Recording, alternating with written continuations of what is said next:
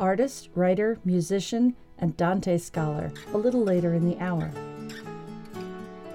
I had a hard time with books this week. I rarely bail on a book, but I guess as time goes on, I'm being a little more trusting of my intuition.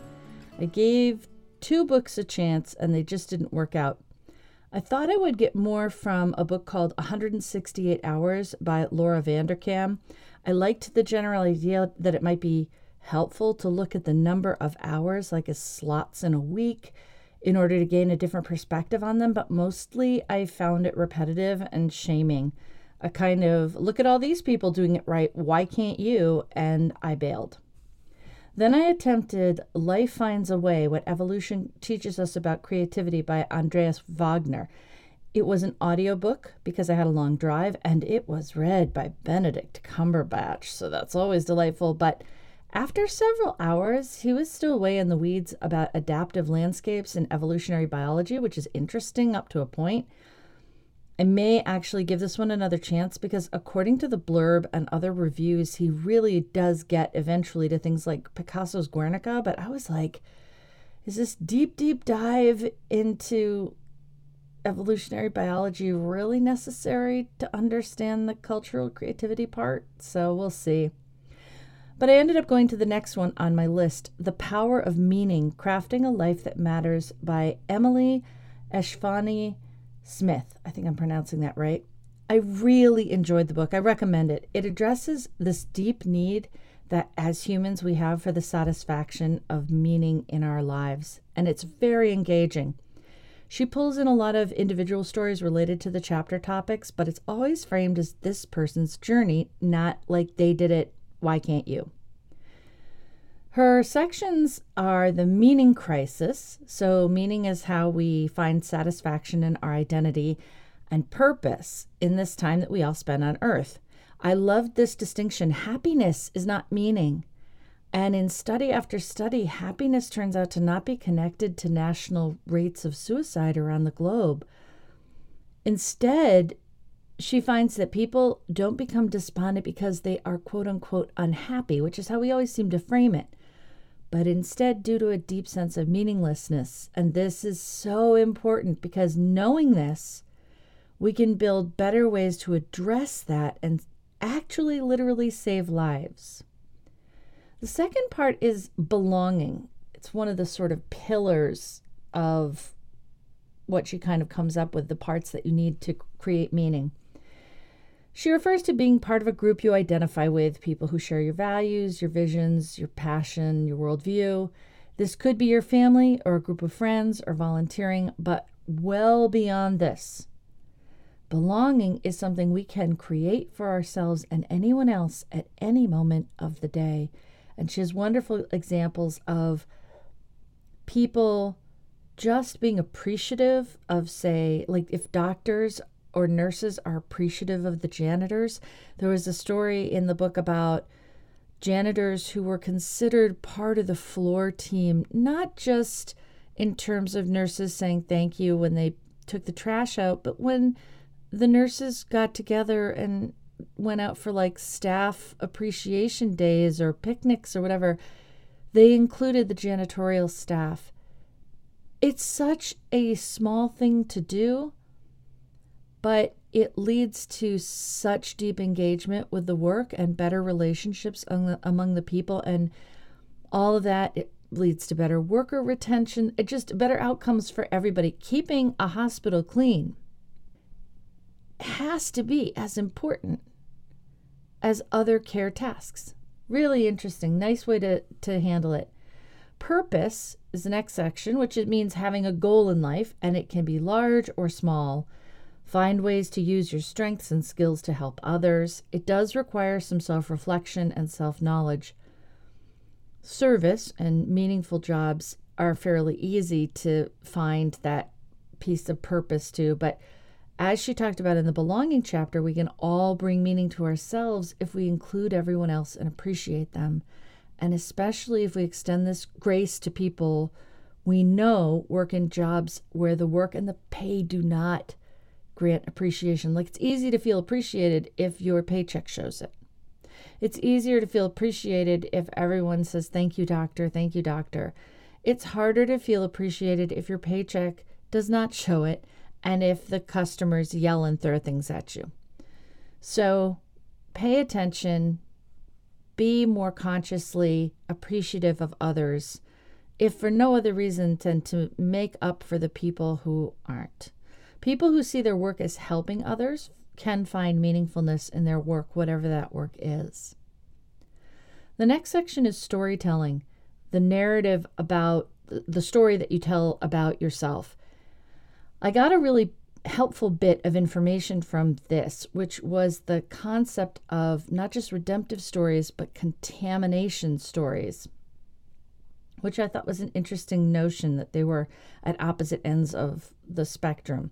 There's ways you can improve your sense of meaning and your mental health by paying attention to the kinds of stories that you tell and particularly how they end. People who are driven to contribute to society and to future generations appear to share a common pattern. They're more likely to tell redemptive stories about their lives or stories where there was a transition from bad to good, and this, in turn, gives them meaning and I'd never heard this term before, but I was so steeped in this tradition my whole life the contamination story, and that's the opposite when people interpret their stories as going from good to bad. People who tell them tend to be less generative, in other words, less driven to contribute to society and to younger generations. They tend to be, quote, more anxious and depressed, although I suspect that is the chicken's egg right there. Studies and exercises like writing out a what might have been story could help modify this, create meaning in the here and now. Although one of the population studies assumed that divorced women were all unhappy and uh, because they were divorced and I can assure you that is not the case. Although there is a certain amount of wistfulness in what might have been in terms of what probably all of us hoped our marriage project would be as a positive experience. So at a kind of expectations slash reality divide, I could I could buy that. But just being unhappy as a matter of course, that is not the case. And then the last pillar of meaning is transcendence, like a state of awe or a, uh, like a spiritual experience. Nature can do it. It can include, but is not limited to rela- religion. She doesn't refer to 12 step programs, but I kept hearing sort of an element from those where you contemplate that there is a higher power than ourselves. That helps convey a sense of meaning, not alone, but with those other pillars of storytelling, belonging, and purpose. So she talks about mystical and transcendent experiences, including meditation but also drug induced, which was sort of newish studies, I feel like. And that a brush with mystery, quote, whether under the stars or before a gorgeous work of art or during a ritual or in the hospital delivery room can transform us, and that they're usually quite short, which was, I think, a good reminder. And like in the narrative section, she said reminding ourselves of these moments can sustain us at other times. I didn't love the example of Jeff Ashby, who talked about this thing that astronauts often will go to space and look at the Earth and have a profound desire to care for it. But she told this long, involved story about this astronaut that came back and then joined Jeff Bezos' Blue Origin, whose long term goal is supposed to be to help get people off the planet in the event that Earth becomes uninhabitable, which left a bad taste in my mouth because that's all about finding planets for the rich to run to, like Jeff Bezos, after they've ruined this one for the rest of us, which really undercut her point that seeing the planet from afar transforms us into wanting to care for it. I felt like so here here are some cons I'll end with the pros. I I felt like the narrative piece could have used some more of the meta kind of narrative that Brene Brown talks about. It's incredibly helpful to have the perspective that the stories that you tell yourself about things are a story that you tell yourself about things, and that if you share that, particularly when you're in friction with others, if you say the story I'm telling myself is that you're angry at me because I'm not a good friend, that that and then elicit from the other person like what story are you telling yourself about things right now? That can really help open up perspective for yourself and for others. That she doesn't go into that but that could be really helpful. She talks a lot about service under the purpose area and i have to say there should be a big caveat about this because this this emphasis on service for meaning without any nuance can really be loaded for people who serve others but are never in service to themselves or have never been permitted to have any service of themselves or who are never able to accept service from other people. She has a little story about that giving to others piece where this guy had a he bought a paper from the same guy every day and one day he didn't have the money and the newspaper guy was like, "Hey, I know you. It's good. Next next time you come, bring me the extra dollar."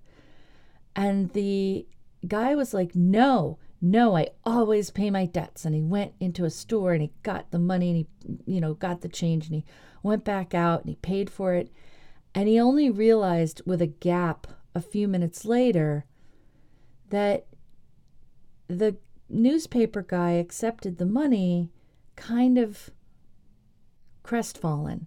He had offered this sort of gift of friendship, this gift of connection, and he didn't know what to do with it that the other guy refused that gift. Meanwhile, the other guy is feeling like, you know, I'm sure he was told as as a young person, you always pay every debt or whatever. They, he was able to make up for it later, repair that moment and they have become good friends. And in fact, what he did was the next time he brought that guy coffee as an appreciation, it kind of helped move move that relationship along. But those moments where someone is offering you grace, if you can't accept that, you can't see it, then you'll burn out.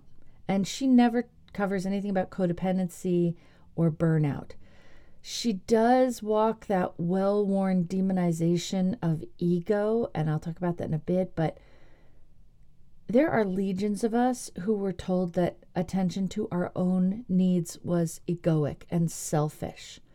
And we identify with service so hard, like we want that meaning so much that we can work until there is nothing left of ourselves. And that, while we feel we've achieved meaning, it's been at the expense of ourselves and our mental health and our physical health. And I do think it deserves a caveat. And I do feel like she toes that same ego is always bad in the transcendence chapter. And I have a real, I, I part ways with that. I think ego is healthy I think that it is a part of self and needs to be accepted fully as one of the parts of ourselves so that it doesn't drive us into bad relationships or bad situations on the one hand, and it doesn't drive us into self sacrificing on the other hand. She doesn't cover, and she should because even when she wrote this book a couple years ago, it was pretty well established. Attachment trauma, even though a substantial part of the book covers PTSD and CPTSD. She does talk about trauma as not only catastrophic damage, which is what we all tend to talk about it as, but also the concept of post traumatic growth and how some people get stuck but not addressing the broken attachment piece ends up making this part more shaming, as if the inability to grow out of trauma is something you could solve through journal writing or something like that, or by serving others. But people who have had, uh, she did talk about how people who have had a traumatic experience in childhood and were not allowed to speak of it had catastrophic trauma and those that were allowed to speak of it often uh, tended to have, put it that way, more post traumatic growth. But she doesn't examine the fact that the ability to talk about it indicates that somewhere, somehow, someone has given you the attachment, the support to be willing to hear you talk about it, to give you a safe place to talk about it.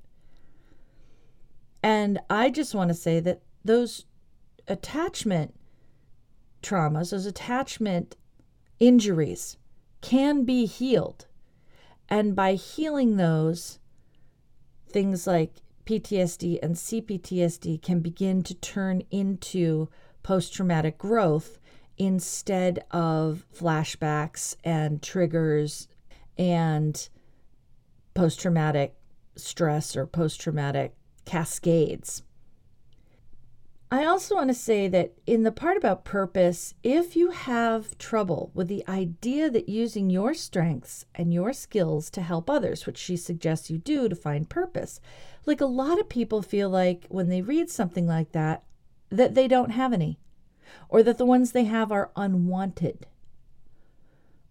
Or, I'm also putting this out if you are one of those people that's giving so much that you're getting meaning but losing yourself, or if you're pulled so hard to have mystical experiences that instead of using the drugs that she talks about to gain a kind of insight or explore a kind of you know variation on the human psyche instead of you're using them to self-medicate those are all an inner voice requesting therapy and I had some real big thoughts about contamination versus redemptive.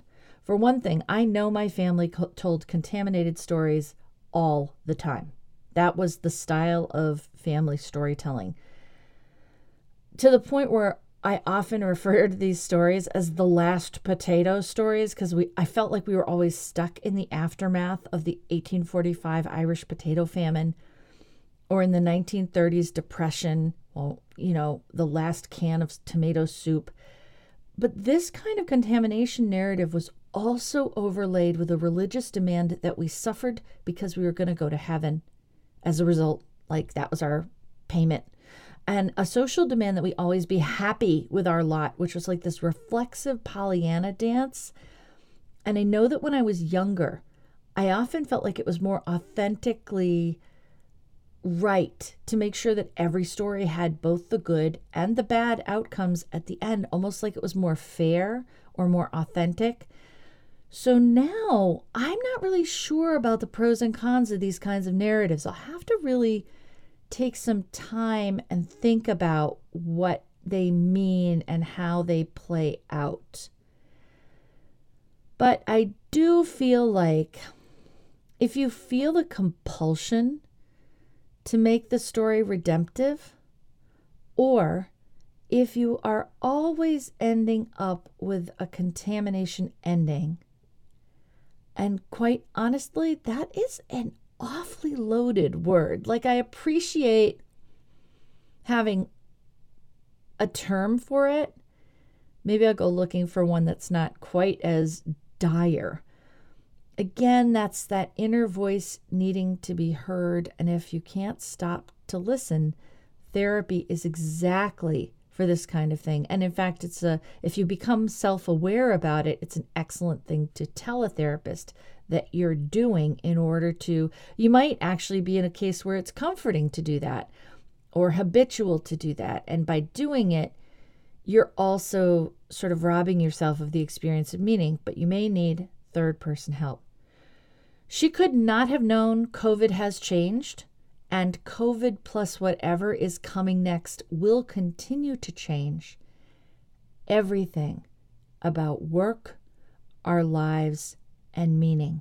And we are only at the very, very tip of this inflection point.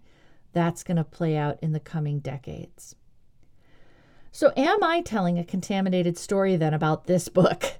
Honestly, most of the examples are delightful. I really did enjoy the book. I thought it was well written, well crafted. The stories all deal with someone who went through a new thought process and then went on to do something that helped themselves and others. There were women who started a grieving dinner group. There was the guy that started StoryCorps. Understanding that trauma, if you had adequate attachment or if you can heal disrupted attachment, is also the mechanism of growth. That's big. And centralizing meaning to ask the questions of ourselves Are my days meaningful? Are my kids engaged in meaningful activities? That's never going to be a bad question to ask. Next up, a conversation with polymath Dr. Adoyo on career, creativity, and community.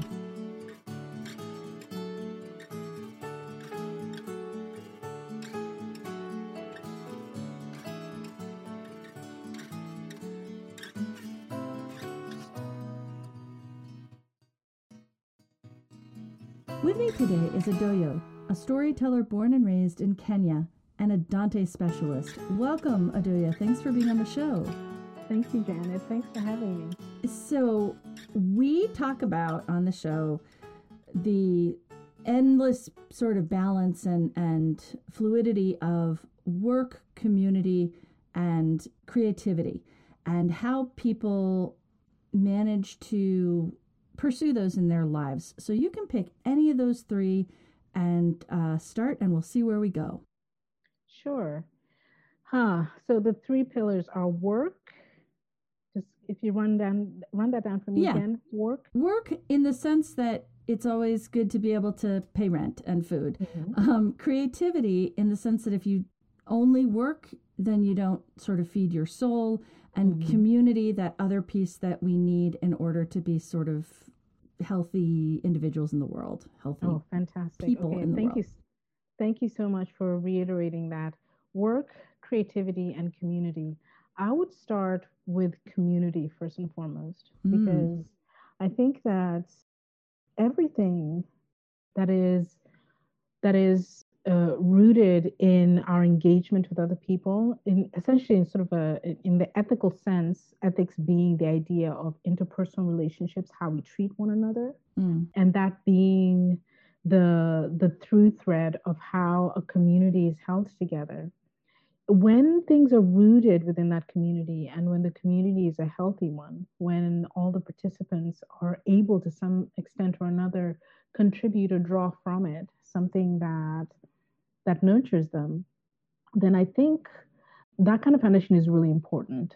Mm-hmm. I I believe that uh, John Donne has this famous poem that says, "No man is an island unto himself, and everyone is dependent upon another." And it goes to me, it it uh, resonates with the notion of it takes a village to raise a child, uh, yeah. and not just a child, but I think it takes a village for anyone to live a healthy life. Now, this village doesn't have to be multitudinous. They have, it doesn't have to be crowded.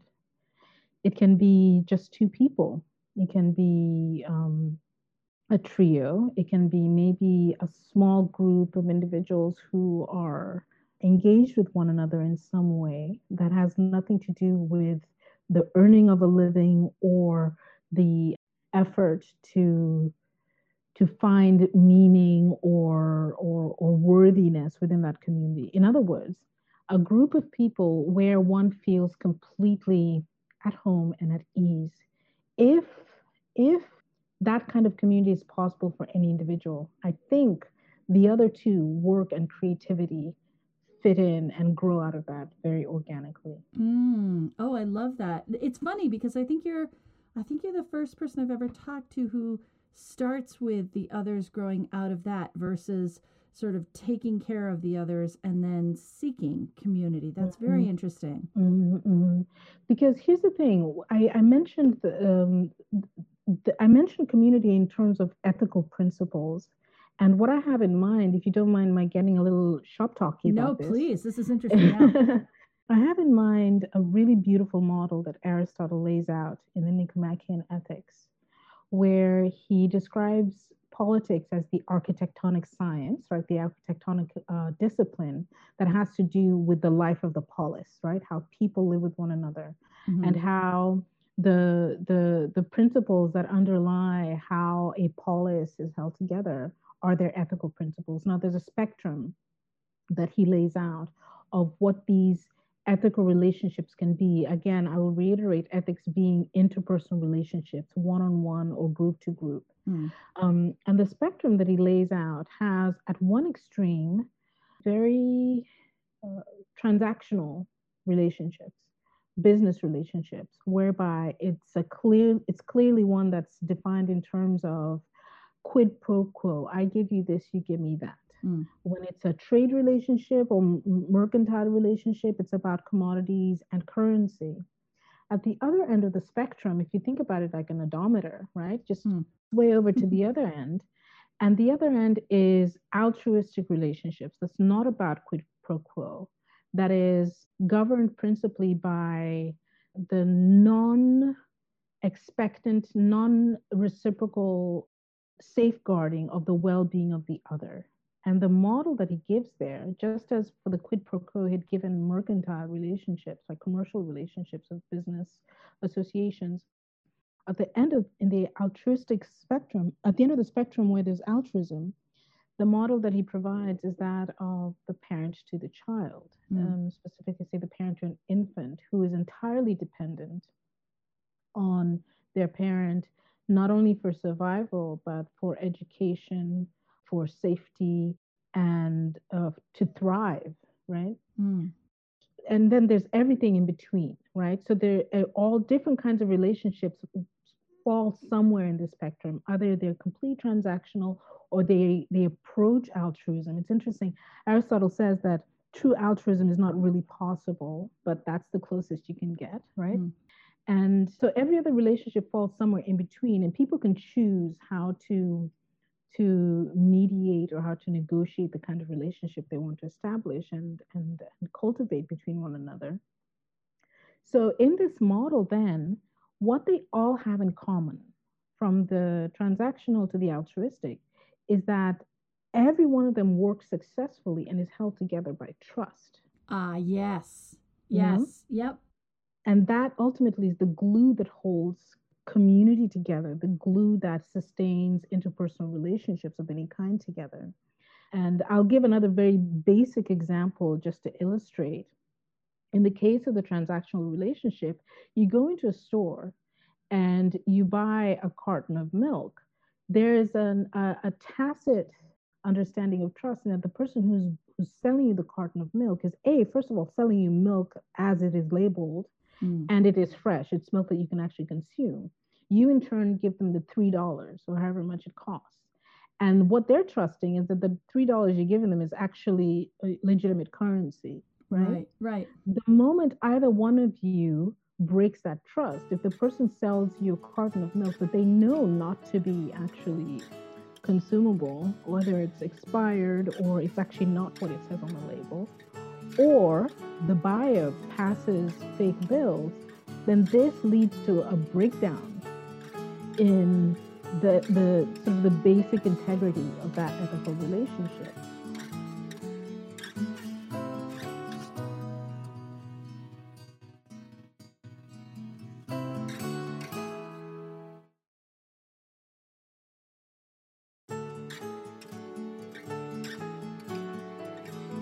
If you're just joining us, you're listening to Nine to Thrive, a show about career, community, and creativity.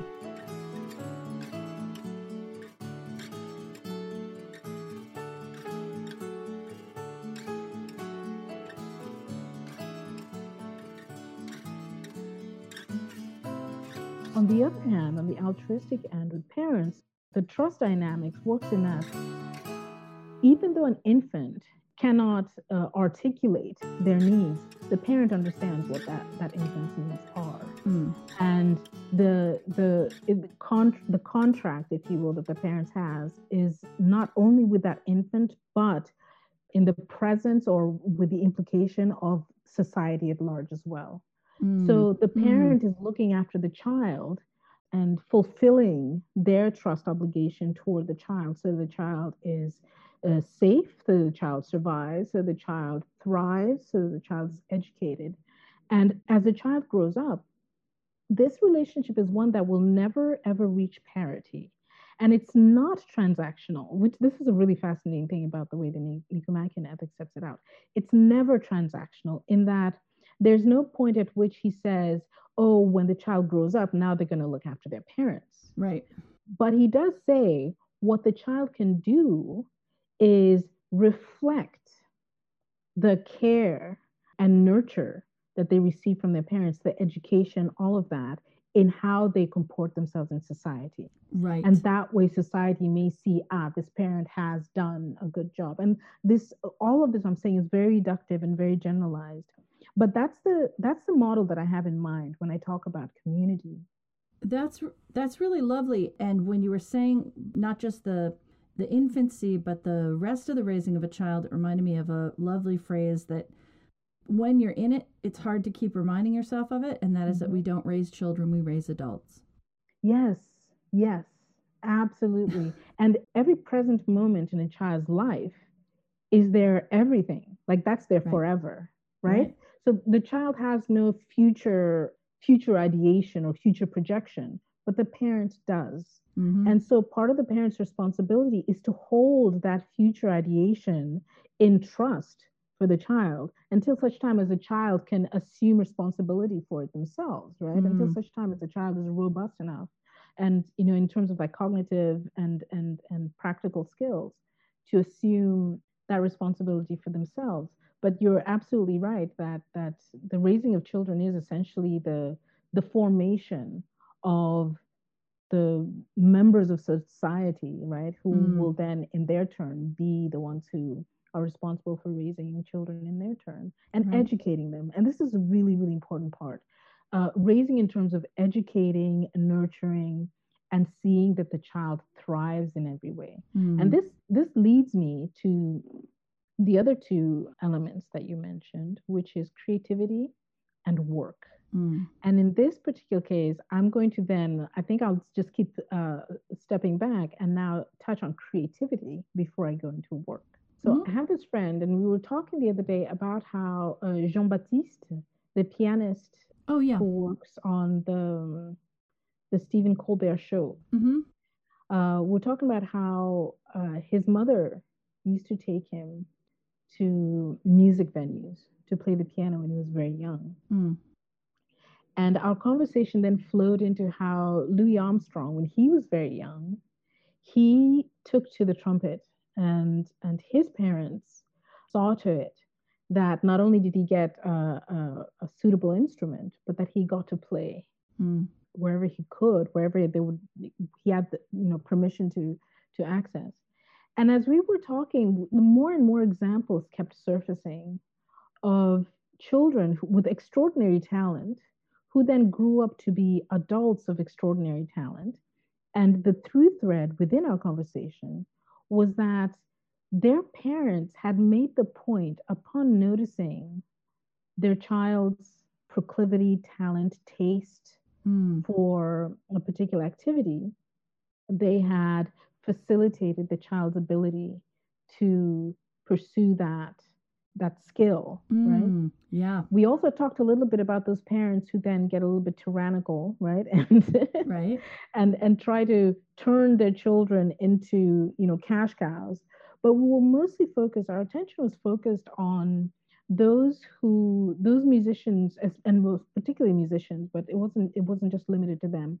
Those who when we witnessed them sort of exercising their their art or their craft in public there's a there was a joy mm. in their mm. demeanor. There was a generosity in the way they played, and there was an ease with how they came into and out of every performance. Mm. And the, the the common thread always was how how much the parents and particularly the mothers because it, it, turns out that the common factor here was the mothers right right how the mothers had made a point of being the the ancillary agent for the child, ensuring there, that the child got what they needed. There's that trust piece you were saying. They trust yes. that this interest is a mm-hmm. valid and legitimate one worth mm-hmm. their time to support. Yes, exactly. Mm. And what's really mm. interesting is the attitude of the parent also here was was not uh, driven by by a sort of transactional interest, right, or a, right. a an interest for remuneration that oh, if I if I back this kid now, then they're going to be able to pay me back in the future. But rather, it was driven more by this child is passionate about this, loves to do this, and so this is what I have the agency to facilitate their capacity to do. Mm. And so I talk about this because I, I I found that even for people who are not professional artists or musicians or writers or what have you, uh, or athletes, even for people who don't get to the level where they in a crowd stand out as exceptional, when you just look at people who simply enjoy and draw a lot of a sense of connection with the world through some art or craft that they're engaged in, whether it be writing or some other skill like athletics or sports, something that they do out of joy. You find that very often these are people who found that particular proclivity encouraged by their parents, by their community. They they we have we do have sad cases of people who had you know exceptional talent, but because they were sort of tyrannically managed and obliged to turn it into something, right. they they turned away from it. Right. But for the most part, those who do have that insouciant and uncomplicated love have mm. in common that the community out of which they grew enjoyed it with them, supported them by being there to to witness and encourage them in their engagement with this craft. So so and I think this is something that really contributes greatly to the health and well-being, the psychological, emotional, um, mental well-being of an individual mm. when they're coming out of a situation where they can turn to something that has always been a nurtured part of their life, be right. it by their parents or their siblings or the community or their teachers. Sometimes it's a, a mentor at school. Sometimes it's someone at, at, at church or temple. And and always having that that other person who not only noticed but championed this this activity without adding any baggage to it right. is something that growing up becomes a real source of spiritual psychological nourishment it's interesting you mentioned the athletics in the same breath as the arts and it mm-hmm. it made me think about how often I've been aware of just through media adults mm-hmm. who do companies have softball teams. It, mm-hmm. It's sort of a thing that when I don't play softball, but I know that happens. I've seen it on TV shows. I'm aware that it's a thing. Mm-hmm. But people that do arts, if they're not going to make it a money producing piece of their life, mm-hmm. then you know they come out at the other end of of all this study of say dance or all this study of music Mm. And I feel like they just sort of find themselves in a formless void of mm. trying to trying to see if they could find some people to get together for a quartet mm. or something. It's it just seems too bad that we can't call athletics the same as we call arts in those ways. I hear what you're saying. I will add, though, from my experience, when it comes to artistic endeavors and expressive artistic endeavors like dance and music, instrument playing, or or or performance of some kind, certainly, you know, engagement with others, like playing in groups, in. Small groups or in larger bands, is one way to to exercise that within a community, right? Mm. Now, it may seem formless that you know this person doesn't have a band to play with or doesn't have a quartet to play with or they can't seem to find that community orchestra what have you what's really curious is that if you know that love that they have for the music mm. for the dance for whatever the craft may be that doesn't go away Right. They may not be able to realize it in a larger community sense, the way, say, athletes in a group sport might be able to. In a team sport, sorry, I say group sport. I should say team. athletes in a team sport may be able to do. But that doesn't mean just because it's not happening in a public venue that they don't they don't do it. I will use myself as an example, right? Mm. I when I was nine years old, I discovered the piano. I don't remember how it happened, but it was love. it was instant, complete devotion. This was this was the purpose of life for me. Oh. And any place where I went, once you know, it, you know that that phenomenon where when you don't know a word and then you learn it for the first time, suddenly you're hearing it everywhere. Ah, uh, yes. Right? Mm-hmm. it's a new word this is what pianos were like for me. I was noticing pianos everywhere. Once I, I I really got a taste for playing them, and so I would find, and I, I had this piano radar. Like we would be at some place, and I would find the piano, and I'd be there playing. And after a while, it became a thing where people knew if they couldn't find me, right, with everybody else, they had to ask, they just ask whoever was the host or whoever's place that belonged, do you have a piano anywhere nearby? And they knew to find me there. Hmm. but what happened then is when I went back to school, and I was, uh, I went to boarding school. When I went back to school, I, then I began noticing the pianos there too. So I was playing them all the time interestingly, I didn't get any formal training. What I did get was the choir director who, hearing, you know, hearing rumors of how much I love to play the piano, made me the accompanist mm. for choir practice.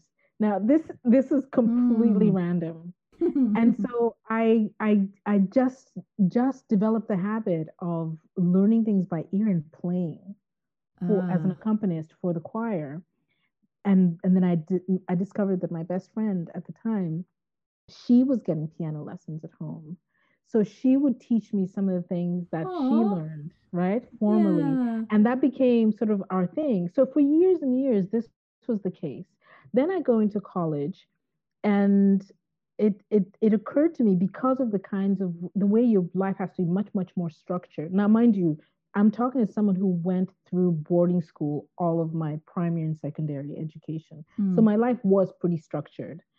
But by the time you get to college, all of those external structures fall away and it's entirely up to you. Right. You have to provide the structure yourself. Right.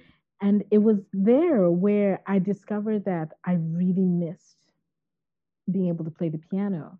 And I also discovered that they offered piano courses so I signed up for one, and that's when I discovered just how ill prepared I was uh. to play piano formally because I didn't I I didn't necessarily sight read. I could kind of fake my way through a chart. Mm. I could make up a, a, few things, but I'd never I'd never gone through the process of actually learning how to play a piece from the score. Mm-hmm. And so this professor who took me on, I explained to him my situation. I played for him. He liked my he liked my sound he liked the way my my my arms and my the way my arms moved and the way my body was placed he corrected a few things and then he told me we're going to have to start from scratch mm. so here i'm in college starting piano from scratch which is really odd because i played some really complex pieces but as a sight reader i had to i had to start with fairly rudimentary things right mm. uh, which was fine but but that was that was humbling and a little bit frustrating at first but i stayed with it and then it turns out when i transferred universities i i transferred from the east coast to the west west coast my second year i i can't tell you just how deeply i missed playing the piano mm. it was mm. so profound now my favorite my favorite composer by the time i was transferring was Beethoven. Mm, yeah. And and I was I was playing Beethoven formally, which I hadn't done before. Before it had always been by ear, mm. but now I was playing from scores. And so what I did, I started out my education as a geologist, right? I was studying geology and soil science. Mm. When I transferred and discovered how much I missed the piano, being a creature of extremes who understood that the structure of my life was entirely up to me, I switched majors from geology and soil science Mm-hmm. to music. Oh wow. yes. Wow. That is Now- that is one coast to another coast. Now, here's what's really interesting about this in the context of what I was saying earlier, in terms of, you know, sort of rising out of the community that sort of encourages you and developing that skill. What's really interesting is all my life I'd been told by the you know, caretakers around me, oh, you love the piano, you love this music, you love doing this. It's fine, just do that as a hobby, but make sure that you do something concrete, Right. worthwhile, something you can make a living out of. And so I do remember the first time I heard that, my I, I felt a bit quite crestfallen Mm, because, like I said, when I discovered the piano, I thought I discovered the meaning of life. right. and and when when my when my best friend was teaching me what she knew from her lessons, it felt like a little bit of a I was getting some manna from the gods on the sly, right? And so here I was again in university on my own. I could lay out my own path. And in order to then justify to my parents this dramatic change that I was making, I wrote them a really detailed and well thought out letter explaining why I was changing majors Mm, and my reasoning was you know i and i love by mind you i loved studying geology and soil science i really did. I was working in the lab. I absolutely adored it. I loved reading and and studying mathematics which was a very important part of the discipline. And i loved organic chemistry and science like all of these figured into my discipline as a geology and soil science mm, major.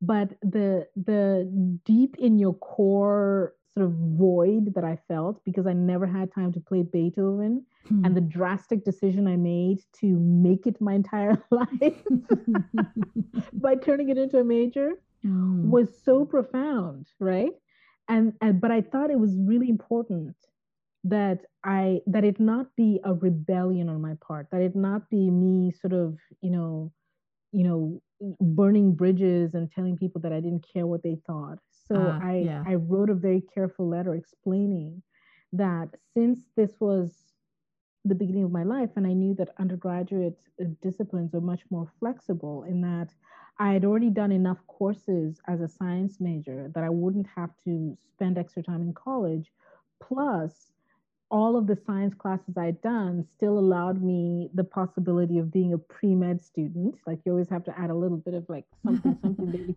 please, right? that even as a music major, I could still later on in graduate or professional school go into all these other disciplines. Now, mind you, this is information that I'd also gotten from advisors at college. right. That as a music major, I could go to law school, I could go to med Right. school, I could do all these other things. So this was me just making sure that everyone was okay with this. I was aware that it was a very important decision. I didn't I didn't have a sense of just how drastic it was. It just Mhm. felt necessary, you know?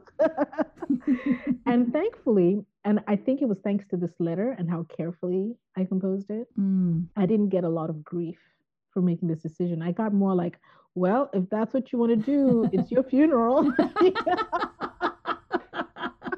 well, you know, this ties back to what you were saying before about support. Like when you talk about that arc from geologist to music, the Mhm. one the the sort of parallel arc I think about is the guy that created autotune and Mhm. is a zillionaire for Mhm. creating autotune which he created because he was a geologist and was doing sonar samples of Uh-huh. the ground and then he Uh-huh. also loved music yes. and he did some things and he thought oh that's kind of funny how that changes Uh-huh. the tone and i often think to myself you know Mhm. parents and i had these parents who are determined that you should go in the way that you are directed and programmed Mhm. to go Mhm. almost guarantee almost Mhm. not quite but it but m- in a i would i'm i'm willing to say in most cases guarantee a struggling never quite working up to potential Yes. kid because if they were to back off and let you go towards the thing you wanted to do you will find all sorts of interesting sort of uh, little paths. I, I remember someone telling me who was a career counselor, she said she was so proud of herself and I was so annoyed with her. She said, all these kids want to be marine biologists. Well, the world's mm-hmm. got enough marine biologists. And I was like, you are not the, the one.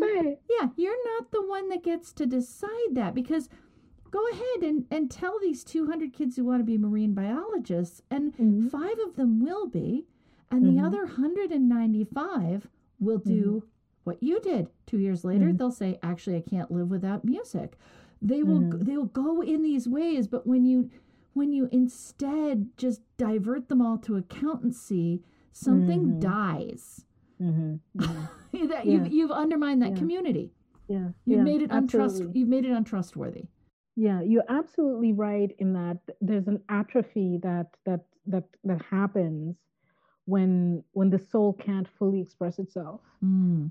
Or at least can't can't fully explore what it's called to do. Right mm. when it mm. can't respond to the vocation yeah. that it's that it's receiving, and and I don't I know I completely understand the the concern you know we were talking earlier about the the you know parents raising adults mm-hmm. right as children and so i completely understand the the very real and deep concern the parents might have for the material well-being of their children. They want to ensure that their children can look after themselves right.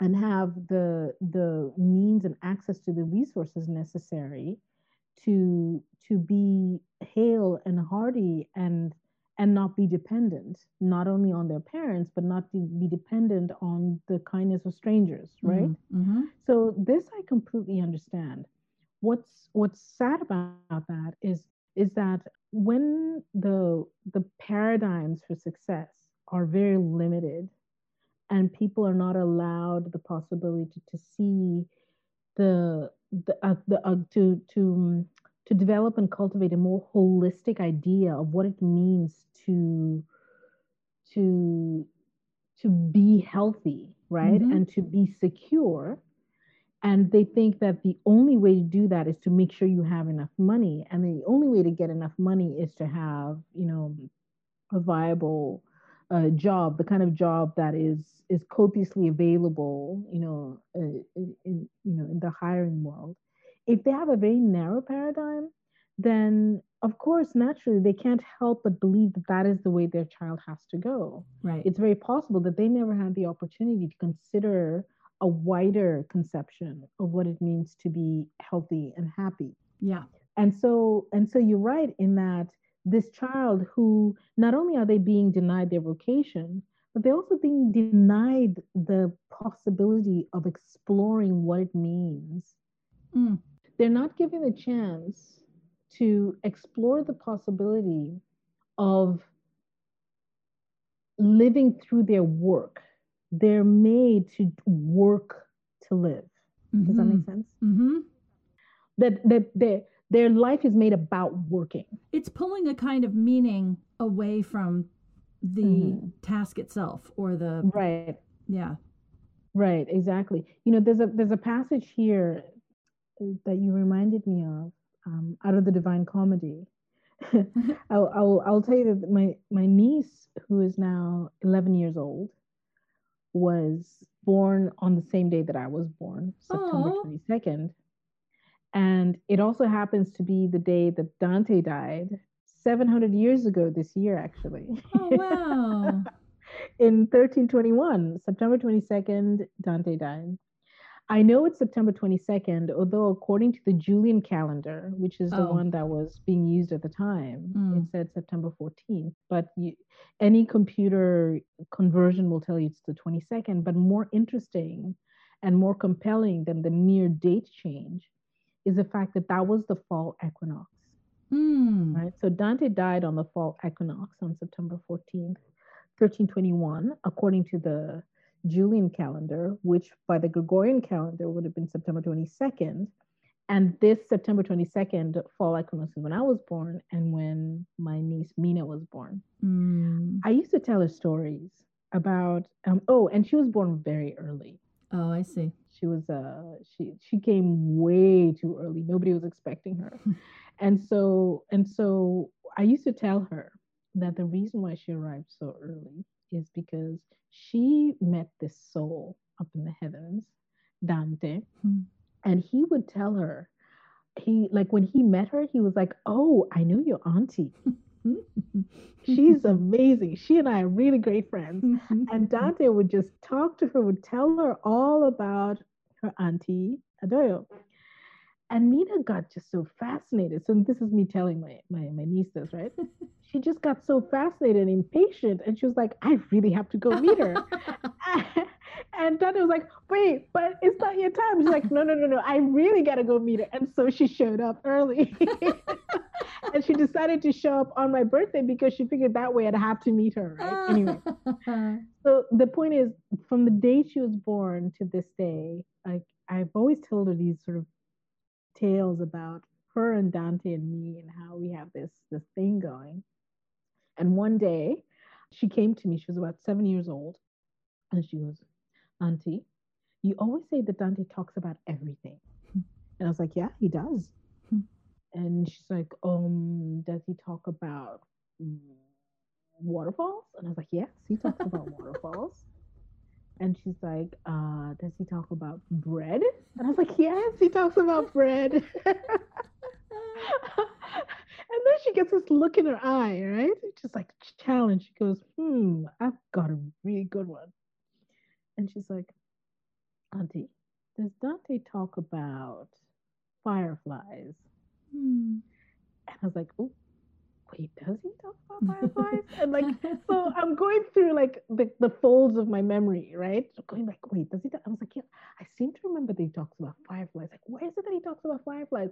And then it hit me, oh my gosh, yes, he does use fireflies in one of the similes when he's talking about how the souls in the distance, like he's looking this dark, dark uh, chasm in hell, and the souls are flames and he says that the way they're flickering reminds him of fireflies. Oh wow! Yes. So I pulled up that passage. I was like, Mina, look, he talks about fireflies. And she's like, oh my God, he really does talk about everything. I'd like to thank Adoyo for talking with me today. Tune in next week for part two of our conversation. Links to Adoyo's books, as well as past episodes, can be found at our website, working9tothrive.com, and that's with the number 9.